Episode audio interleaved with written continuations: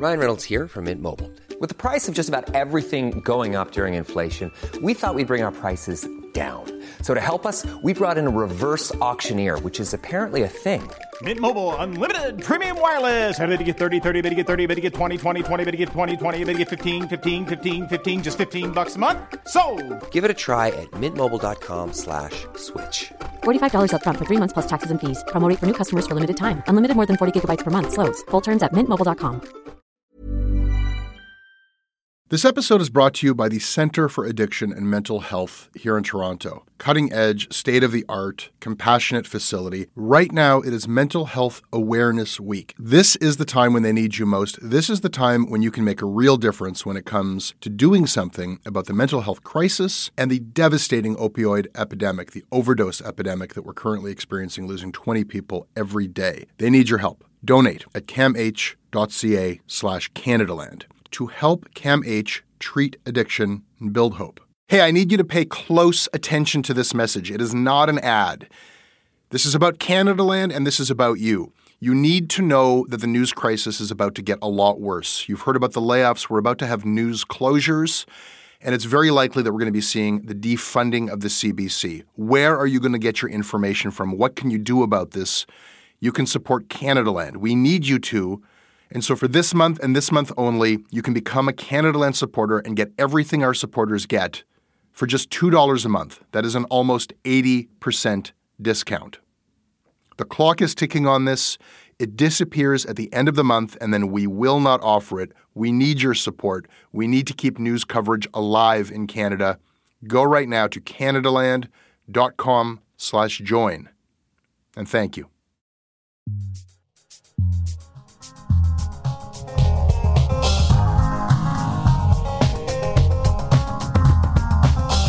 Bashir Mohammed, person on the internet, activist, blogger, joining us from Edmonton. Hello. Hi, thanks for having me. Bashir, today we are going to talk about how Albertans are shocked, shocked, I say, to learn that Jason Kenney's United Conservative Party is infested with racists and homophobes. We will talk about why he's going to win anyhow. And Justin Trudeau is shocked, shocked, I say, to be called such mean names by Andrew Scheer. We will talk about why he's a big sucky baby.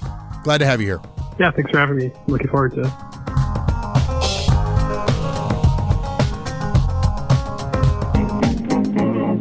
This episode of Canadaland Shortcuts is brought to you by Stephanie Carvin, Trevor LaForce, Marion Habermel, Nolan McGinley, Neil Thomas, Tracy Rollins, Whitney Maurice, and Marcus. My name is Marcus. I'm a postal worker in Toronto, and I support Canadaland for all of the great investigative work that they do, from Thunder Bay to Me Too We to Corruption in Canada, and we need a lot more high-quality work like that in our news cycle. Bashir, this episode is also brought to everybody by FreshBooks. Are you a person who sends invoices to other humans? Uh, yeah, I do. Well, then we have something to talk about. FreshBooks is a service that makes that super, super easy, and it's something that you don't need to pay for. I mean, there are other ways, as you know, to send invoices. However, I will tell you what costs you more money than the money you'll pay for FreshBooks, and that is losing expense receipts. Have you lost expense receipts that you've needed to recoup? Uh, yes, I have. Who among us is not? They just become a huge wad in your wallet. It's kind of like you don't even want to necessarily keep them around, or like, oh yes, please give me the receipt. I just take pictures of my receipts and then I throw away the paper. The kids today are really big about keeping receipts. They kept receipts. They use that figuratively. FreshBooks will literally keep your damn receipts. And that's one of the reasons why it saves you money. It is tax time. And uh, the fact that FreshBooks has my receipts has come in incredibly, incredibly handy, as is everything else that it does. It's just really, really easy and smooth to use. Check it out. See for yourself. You'll get a thirty-day free trial when you go to freshbooks.com slash Canadaland and enter Canadaland in the How Did You Hear About Us section.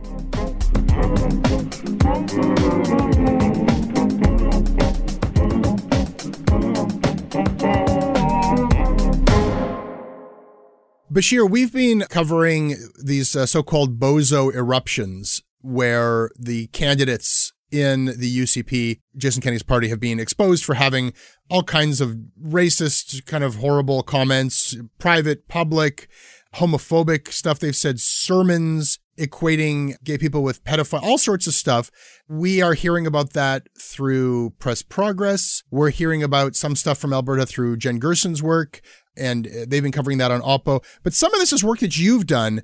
Who are you? What do you have to do with this stuff? Tell us, uh, give us a little bit of context and grounding in the role that you play in Alberta politics. Yeah, for sure. So I guess to give some background, I came to Alberta when I was three years old. I grew up here. I did all my schooling from elementary to university. And in the past couple of years, I got into writing mostly about Alberta's history, actually.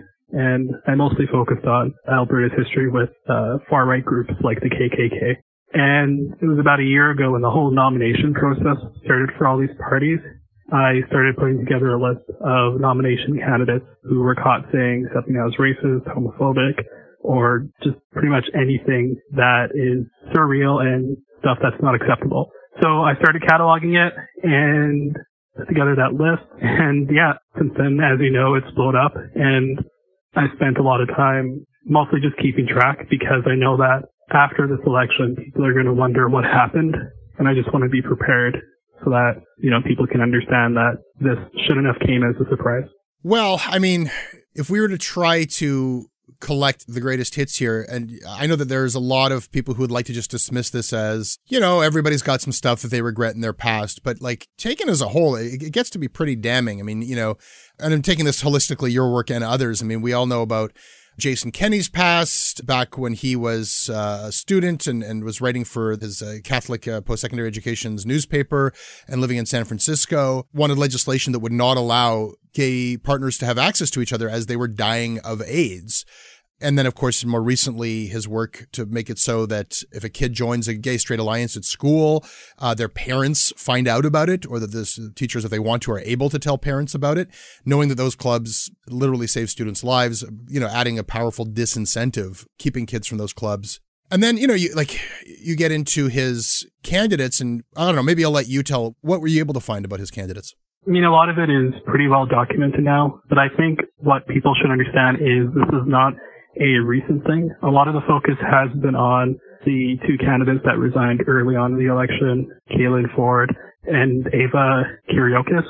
But if you go back a year, you know, there's there's a few interesting examples, because I think there's a narrative now that Kenney has been responding to this stuff pretty well and like disqualifying people. But if you look at somebody like Cindy Ross, who was running for uh nomination, uh Pulse came out from twenty fifteen where she talked about how a mosque in your community was like jailing the bank robbers in the bank vault. And instead of disqualifying her from nomination, the U C P said that people's views change and she was allowed to, to run. Let me just try to understand that slur, uh, that a mosque itself is like jailing bank robbers in a bank vault? Yeah, yeah, yeah. And she said this in twenty fifteen. So Muslims are the bank robbers. It's actually kind of a, it's not very rhetorically effective racism, but like it's clearly racist. I don't quite know what she means, but like, it's like you know more about what she felt than what she was trying to communicate. You made reference to the uh, Kaylin Ford. Uh, she's the one who, uh, in private communications that were made public, but these are her words, she's an, an adherent to the white replacement theory and thinks it's a really sad, sad thing that whites are being replaced in their own homelands. That came out, and then Kyriakos, she made reference to Germany's Muslim migrant rape crisis. Yeah, and she shared a post that called refugees, uh, rape refugees. Rape refugees. Yeah, this is on social media. Okay. So you're pushing back against this idea that Kenney is like, uh, these are aberrations, and Kenney is uh, doing a damn good job of holding a line and making sure these people are, are, are removed. I, I guess like what you hope people explore is, why are there so many damn racists and homophobes in this party, as opposed to just being... Uh, Well, political neophytes who didn't know they were going to be in politics might have said some stuff privately or in the past that they're not proud of. That's what Kenney has said about his own past, that uh, he doesn't, uh, of course, stand by every position he held when he was in university, which is true of anyone, I suppose. But, you know, this might be something different when you add it all up. I think it's important to look at Kenney's record. I mean, when he was in office, when he was a cabinet minister, he supported things like the Barbaric Cultural Practices Hotline. Uh, he supported things such as the niqab ban for somebody if they were doing a citizenship oath. He was the one who supported the niqab ban. Actually, my history with Kenney goes back to twenty twelve when he cut healthcare benefits for refugees. And back then he was saying how this was, you know, stopping them from getting what he called gold-plated healthcare. And, uh, I guess to give everyone some context and some disclosure, he came to Edmonton to give a speech in twenty twelve. I was seventeen, and I basically heckled him, and four guys dragged me out, and they actually uh, arrested me. Eventually, they, they let me go, but this was the first time he was challenged on the refugee healthcare cuts, and the cuts were later ruled to be cruel and unusual.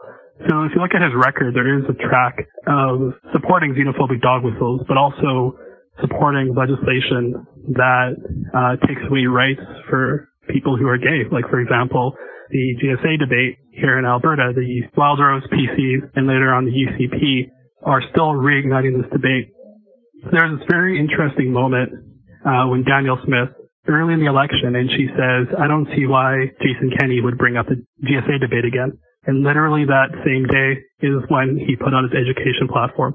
So it's not his record from decades ago, it's his record now. And I think that's something that really needs to be responded to. G S A being the Gay Straight Alliance issue. Bashir, you said that he supported those initiatives, the uh, Barbaric Cultural Practices Hotline and the niqab ban at uh, citizenship ceremonies. He actually had been the immigration minister. Yeah, and it's interesting because even when he moved out of the immigration role, and I think he was in national defense, he was still supportive of these things, especially during the election uh, a few years ago. Anyways, when we talk about this problem, I think it's very important to emphasize how this is a problem for one party. And I guess for some context, more candidates that are named Todd have been disqualified for racism or homophobia than any other candidate in the Alberta Party, the Liberals, and the N D P combined. So I think that illustrates how this is not a both sides issue, and this is very clearly one party's problem. All right, so you have, not as a journalist, not as somebody who's paid to do this work, as an activist and as a commenter on the internet, as a citizen, you've made it your business to do this research, to vet these candidates, to publicize what you found. I can't imagine why one would undertake that labor if you didn't think it would make a difference. So is your hope that this is going to result in people thinking twice about voting for the U C P? Yeah, yeah. And I mean, also, I think the important thing to understand is this election is a really good indication of what's going to happen federally. I mean, all the, you know, stuff that's being talked about now, like candidates that are Islamophobic, candidates that have supported white supremacists. I mean, we've seen the same thing federally. The number of M Ps who've either spoken at events with white nationalists. Uh, there's some M Ps a few weeks ago that invited Islamophobic speakers at a event that they were holding. And we also have Kerry Diotte, who has not apologized for endorsing Faith Goldie a month after the Quebec mosque shooting. So I guess the reason why this motivates me is because, personally, it has very serious implications.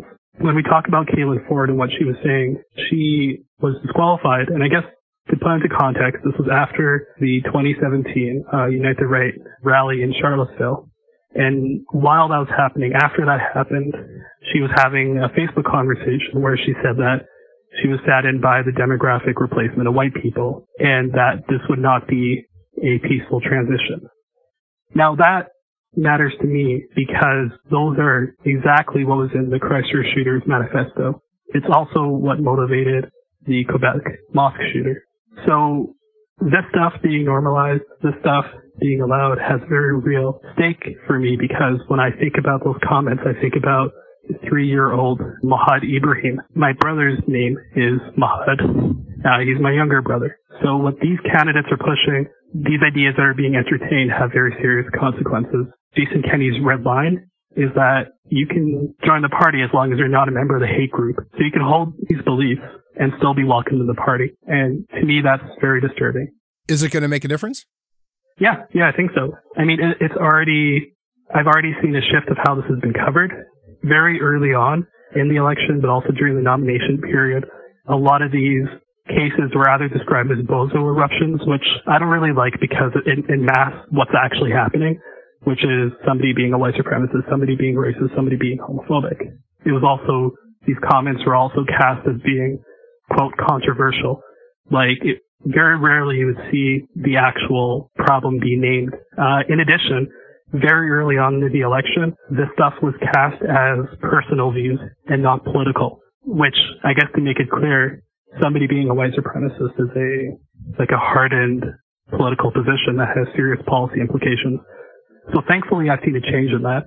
I've seen more outlets become comfortable in using racist in their headlines or white supremacist. I have seen journalists pushing back much more at press conferences. So I think there is a change, and, and, and I am optimistic. Mm-hmm. Now, I know the polling shows that the U C P uh, is heading towards a majority, but I'm not going to be pessimistic because I'm alive. I'm somebody who has the ability to do this work. And even if it has a small impact, I think it's very worthwhile. It was actually James Baldwin who said that, that I need to be optimistic because I'm alive. So I think for progressives here, anybody who is against this stuff, it's hard to be optimistic. But I can tell you, it was a week or two ago, I was at a rally for students at G S As, and it was amazing seeing kids show up, families, people in strollers. Like, that motivated me, and that's the Alberta that that I know.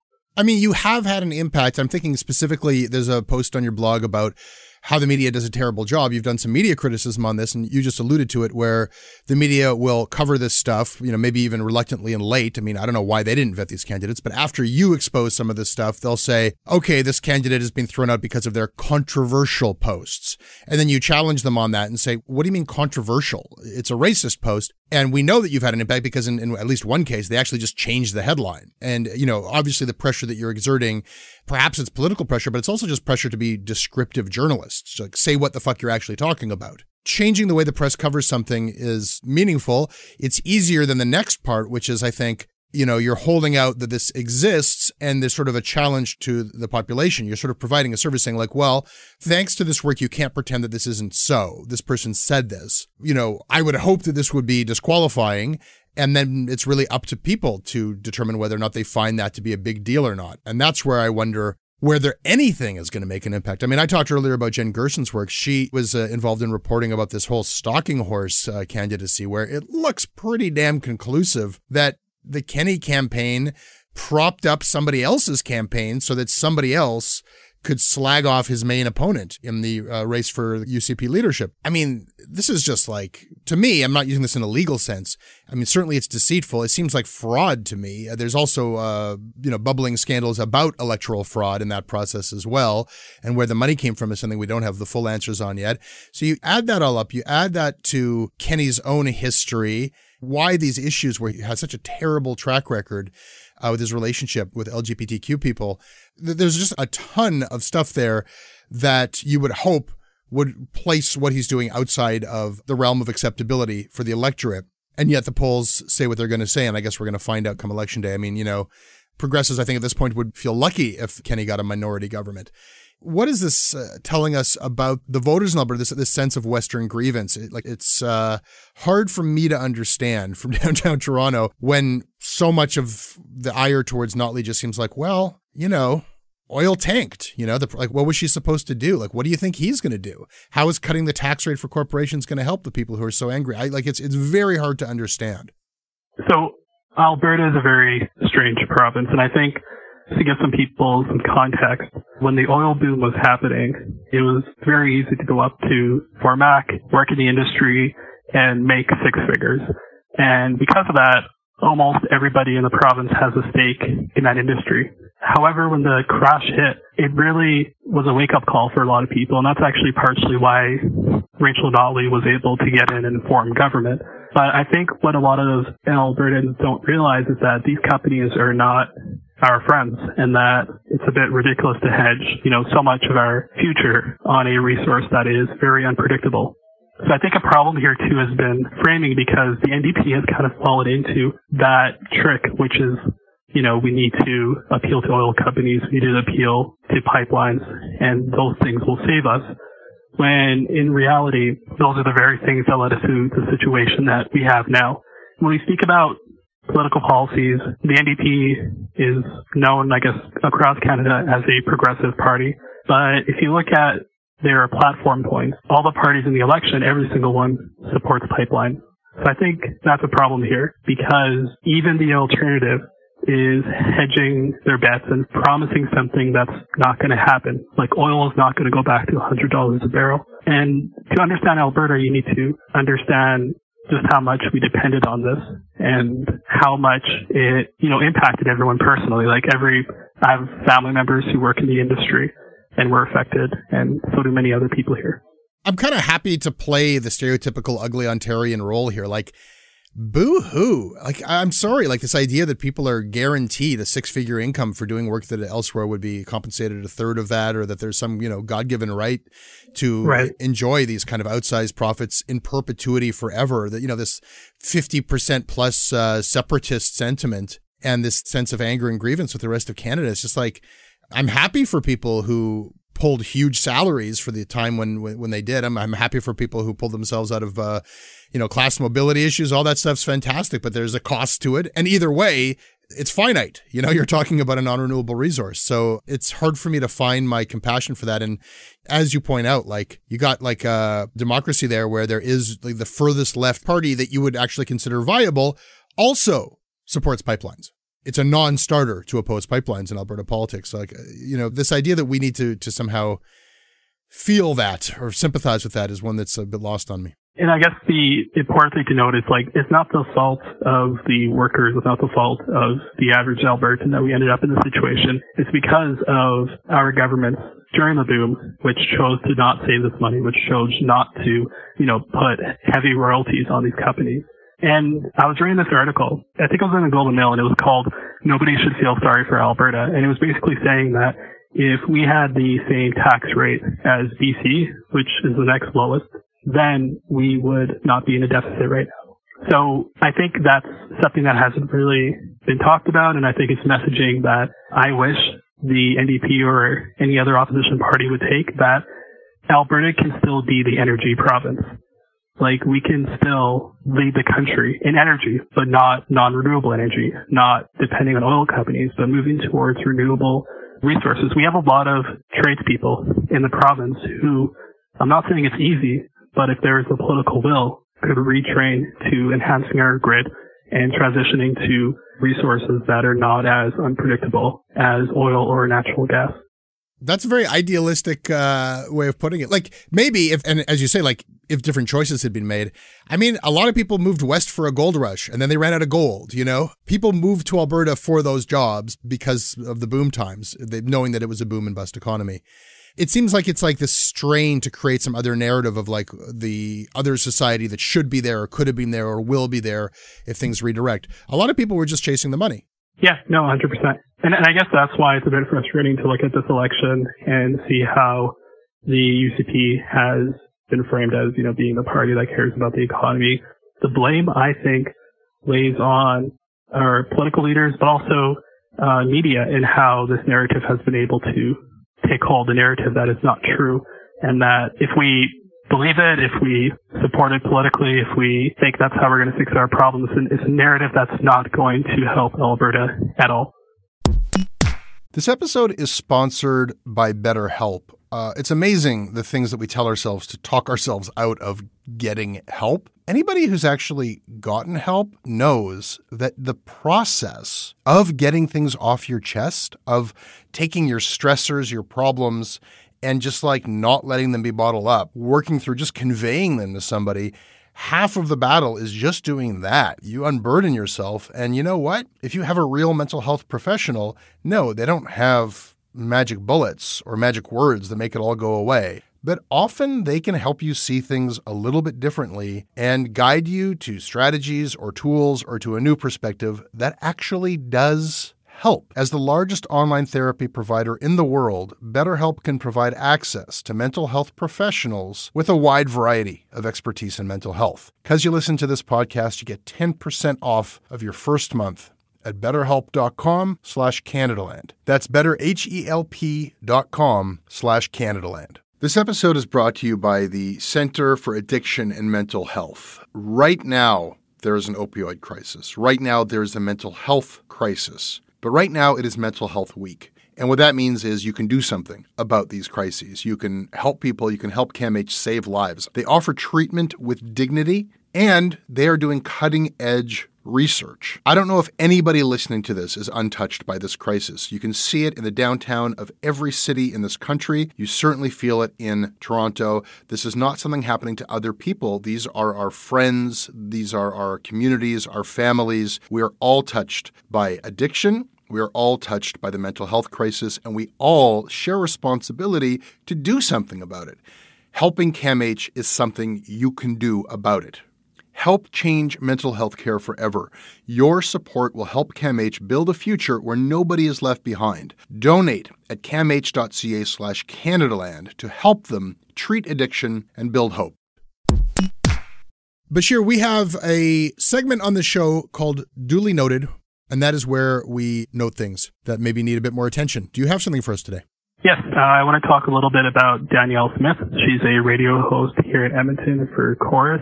She used to be the leader for the Wild Rose Party, and in the twenty twelve election, she famously or infamously defended a candidate that said gay people will burn in a lake of fire. And because of that, that's partially why the Wild Rose lost the election. Anyways, somehow she became a radio host, and after the Kaylin Ford stuff, she had Kaylin Ford on her show for forty-five minutes, where she did not apologize. Kaylin Ford did not apologize. In addition, she agreed with Kaylin Ford that the demographic debate, as she called it, had merit. This has not been covered by uh, any media outlet here in Alberta, and what I've been told is that they have a policy of not critiquing other outlets. So basically, you've had a white supremacist go on a show for forty-five minutes, not apologize, spread her propaganda, and this hasn't been seriously looked at. And I think that's something that needs to be noted because it signals what's to come in the federal election. Duly noted. Uh, I got a similar one. I actually get like bored myself of this stuff. I mean, like, you know this when you're rooting through these histories of like, you know, I think that racism is a stupid ideology amongst other things. So it's like spending a lot of time with stupid people and reading all their messages and going through like giving too much attention to stupid people. I know that's work that you've done and it's work that we've been doing here for years. People like Faith Goldie. And the question of why you do it, like, I don't I don't like even the way it makes me sound or feel, like paying such close attention to these droppings and then wagging a finger, you shouldn't have said that, as if that's the point. The point is that you are documenting a history. The point is you are putting that question out there saying, is this okay? And the point is you're giving the ammunition, the record, the documentation necessary for others to make an informed choice. And what I want to duly note is, uh, as a lot of people know, that uh, Facebook this week banned Faith Goldie and a bunch of other white nationalist groups, accounts, and supposedly ads, in a reversal of an earlier position where they were essentially saying, like, unless you actually explicitly, you know, evoke certain words or use hate speech in a very explicit way that our algorithms can, you know, we're not going to go after ideology. That's where we draw the line. They've reversed themselves. They said, well, actually, I guess we can figure out where organized hate is and we can get rid of it.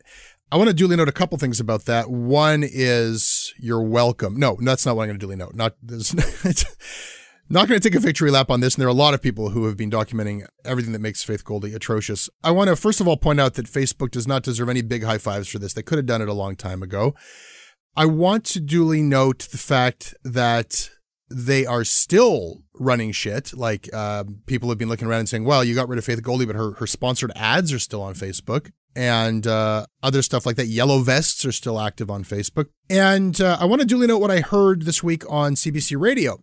Kevin Chan, who is a former Liberal Party guy, Michael Ignatieff guy, currently Facebook's policy guy in Canada, he went on Metro Morning on C B C Radio here in Toronto. Uh, ironically, tough interview with Matt Galloway. Matt Galloway, of course, Well, Metro Morning fired Jesse Hirsch after Jesse Hirsch called out to the C B C for their own promotion of Facebook, and his decades-long tenure as a tech columnist ended with that.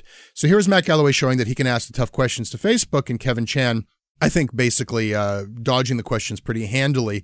What that came down to was Kevin Chan saying, you know, yeah, we're getting rid of hate. We're also uh, monitoring election interference. And every time Matt Galloway asked, you know, why should we trust you, or, or can you promise us that this stuff won't make a resurgence, Kevin Chan used the word security. This is a security issue, by which he went on to explain that means I can't promise you that stuff's not going to pop up on our platform. Basically, a security issue is whack-a-mole. It'll pop up. We'll smack it down. It'll find another way to pop up. We'll smack it down. Ah, sounds reasonable. You know, they got uh, millions and millions of people putting stuff on Facebook all the time. What do you expect of them? But then you think about it. I don't see any hardcore pornography on Facebook.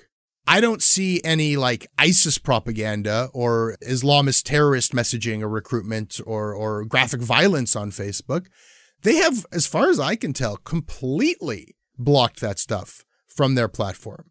They can do it, right? They seem to be able to get rid of content en masse, entire categories of content, when they really want to. So I want to duly note that I don't really buy what they're saying. Duly noted. Uh, I think it's important that uh, all politicians uh, be straight with Canadians in how they characterize uh, their own actions and their own beliefs. I think we're going to have an election uh, in the coming months. Uh, You can't be inventing things. You can't be lying to Canadians. Uh, and I think uh, highlighting that there are consequences, um, in short-term and long-term, when politicians choose to uh, twist the truth and distort uh, reality for Canadians. It's not something we're going to put up with. It's not something they're going to put up with. He sounds pathetic. Trudeau explaining why he sent a notice of libel to Andrew Scheer. You can't just make things up. And he's going to defend himself with this libel threat. He's since gone on to say, uh, well, are you actually going to see that through? Because a notice of libel is not a libel lawsuit. He won't commit to that. After Andrew Scheer responded by saying, I stand by everything I've said about you, and I welcome legal action.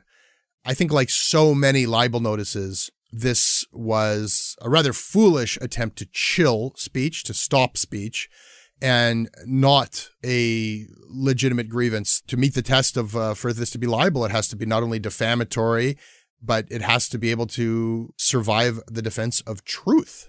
A defense against libel is truth. And what Scheer said, the supposedly libelous content, is that uh, Scheer in his propaganda and campaigning and messaging has said that the Trudeau government obviously interfered with the criminal process in S N C-Lavalin. And I think that uh, the contentious word is he used the word lied, that Trudeau lied about it. But Bashir, didn't he? Didn't the P M O lie when they denied the original Globe and Mail story? Yeah. You know, it's been interesting following that whole story because it took me like a few days to understand the scope of it. But, you know, they've handled that pretty badly. I think the main thing that stood out to me was all the anonymous leaks that are coming out that were, I'm going to be pretty straightforward, but they're They're racist. I mean, for any Indigenous person, any woman of color, any person of color that works in an organization, we are very aware how institutions respond when you push a little bit too far. So, yeah, they've lied. I don't see why they would do that. It seems like they're getting very bad advice. But, you know, this whole scandal, the thing that stood out to me the most is just how hypocritical the Liberals have been with their claim of supporting, you know, diverse voices when in reality they would shut those voices out. So that's kind of how I've been following. That's kind of been my response. But as you know, I've been very focused on Alberta. Fair enough. I mean, I've been following it just um, really just baffled, just trying to figure out what the hell they're thinking. I mean, the closest I can come to understanding it was suggested by uh, John Ibbotson in the Globe and Mail, where he was saying, well, you can actually kind of track back this line of defense with Liberals to Michael Wernick when he said, you know, uh, the I'm tired of having, you know, the reputations of good Liberals dragged through the the cesspool, though the vomitorium of social media, that they've sort of uh, decided, you know, well, if you're not going to apologize for your behavior, then I guess you've got to defend it. And we are the maligned party. We are the victims here. And what that sort of morphed into is a positioning of themselves as standing in defiance to lies, dirty tricks, but increasingly online hatred and hostility. They have been kind of piggybacking and hijacking this narrative that Andrew Scheer is a hate monger. And I think that, uh, you know, where they're trying to find their virtue is an associate, basically like playing on people's fear of conservatives and fear of Andrew Scheer. And there are extensive connections between Andrew Scheer and hateful people and hateful thought. You can play on that stuff. But like, I think that going after him for libel was a, the only way I can explain it is it was a misguided attempt to say, you're just another troll, Andrew Scheer, and I'm going to defend myself against your lies. Uh, you know, this shall not pass. And it kind of crumbled immediately. I mean, he won't even say, I'm going to see this lawsuit through. I mean, what happens with libel is like, it very rarely goes to court. By the way, I, you know, we need libel laws, right? When Rob Ford went and called Daniel Dale, essentially suggested that he was a pedophile and uh, said that he was, you know, leering over his fence. And it was just a lie. You've got this powerful person, the mayor of Toronto, uh, making it impossible for journalists to do their job, subjecting Daniel Dale to all this harassment from Ford Nation. And it was just a lie. I think you there's a point where you do need the law to step in. And what happens when you have been libeled in such a clear way, it's just completely untrue. Ford apologized. He was forced to, I'm sure he hated doing it, but he had to say, yeah, I apologize to Daniel Dale. That's not true. That sometimes happens, and that's those are the rare cases where libel law is working as it's supposed to. It's far, far more frequent for it to be used, and we have faced this many times, as a way of somebody saying, shut up. I don't like what you're saying about me. It's not necessarily that it's not true or libel. It's I don't like it, and I don't want you to say it anymore. I'm going to make it very expensive for you to keep saying it. And that's why notices of libel often are not followed by actual libel suits. And even when they are, those suits often fizzle. They're not actually fought, especially in a political context. Whenever politicians are suing each other for libel or threatening to do so, I think it's just their way of saying, like, you've hit a nerve and I don't want you to say that anymore. To segue a little bit, but stay on the topic of libel, are you familiar with Kerry Diotte in Edmonton and his connection with Faith Goldie? I'm going to say no. It's ringing okay. a bell. Help me so, out. So Kerry Diotte, he's a member of Parliament in Edmonton. He used to be a Sun journalist, but in twenty seventeen, a month after the Quebec mass shooting, he took a photo with Faith Goldie, and and the tweet said, "Thanks for making media great again." He hasn't addressed the photo at all, and since then he had several other cases where he's said questionable or done racist things. So I called him racist this fall. And Arthur Hamilton, the Conservative Party's lawyer, sent me a libel notice saying that I defamed Kerry Diotte. And thankfully I was able to respond to that, and he didn't go forward with it. So it is interesting how, like, in Canada, like, I'm not, you know, using the Trudeau example, but when people call out bigotry, you know, their defense is to go to court. So I just think that's really interesting while we're having this conversation about libel. Yeah, you use the R word, you know, and I think that the, the message there was, I don't want anyone using that word uh, to describe me, which is a different thing than saying that that word is untrue and I'm prepared to prove that it's untrue. Yeah, and you want to know something interesting? Uh, so he threatened to sue a number of, like, random people, so me and a few other people, but he actually went ahead and he's currently in a court case with the Gateway, which is the University of Alberta student paper, uh, and he's suing them for, I think, one hundred fifty thousand dollars. Now, if you look historically, by the way, it's amazing that it, it took a student paper to call this out. But historically, in the nineteen thirties, when the K K K was gaining uh, momentum in Alberta, it was actually like the Gateway, the student newspaper back then, to call out J J Maloney, who was the Alberta Klan leader. And they wrote this statement on the front page, and the last words were, "We don't particularly like the gentleman." And Maloney responded by saying, "This is untrue." And he basically challenged them to a debate. So it's interesting how, you know, it, it comes down to students, random people, to call this stuff out and face the threat of lawsuit when, you know, most of the people we would expect to take this on, our media, our pundits, our politicians, are pretty silent. So I find those historic connections really interesting. I long for the day when uh, "we don't particularly like the gentleman" was a wicked, devastating burn.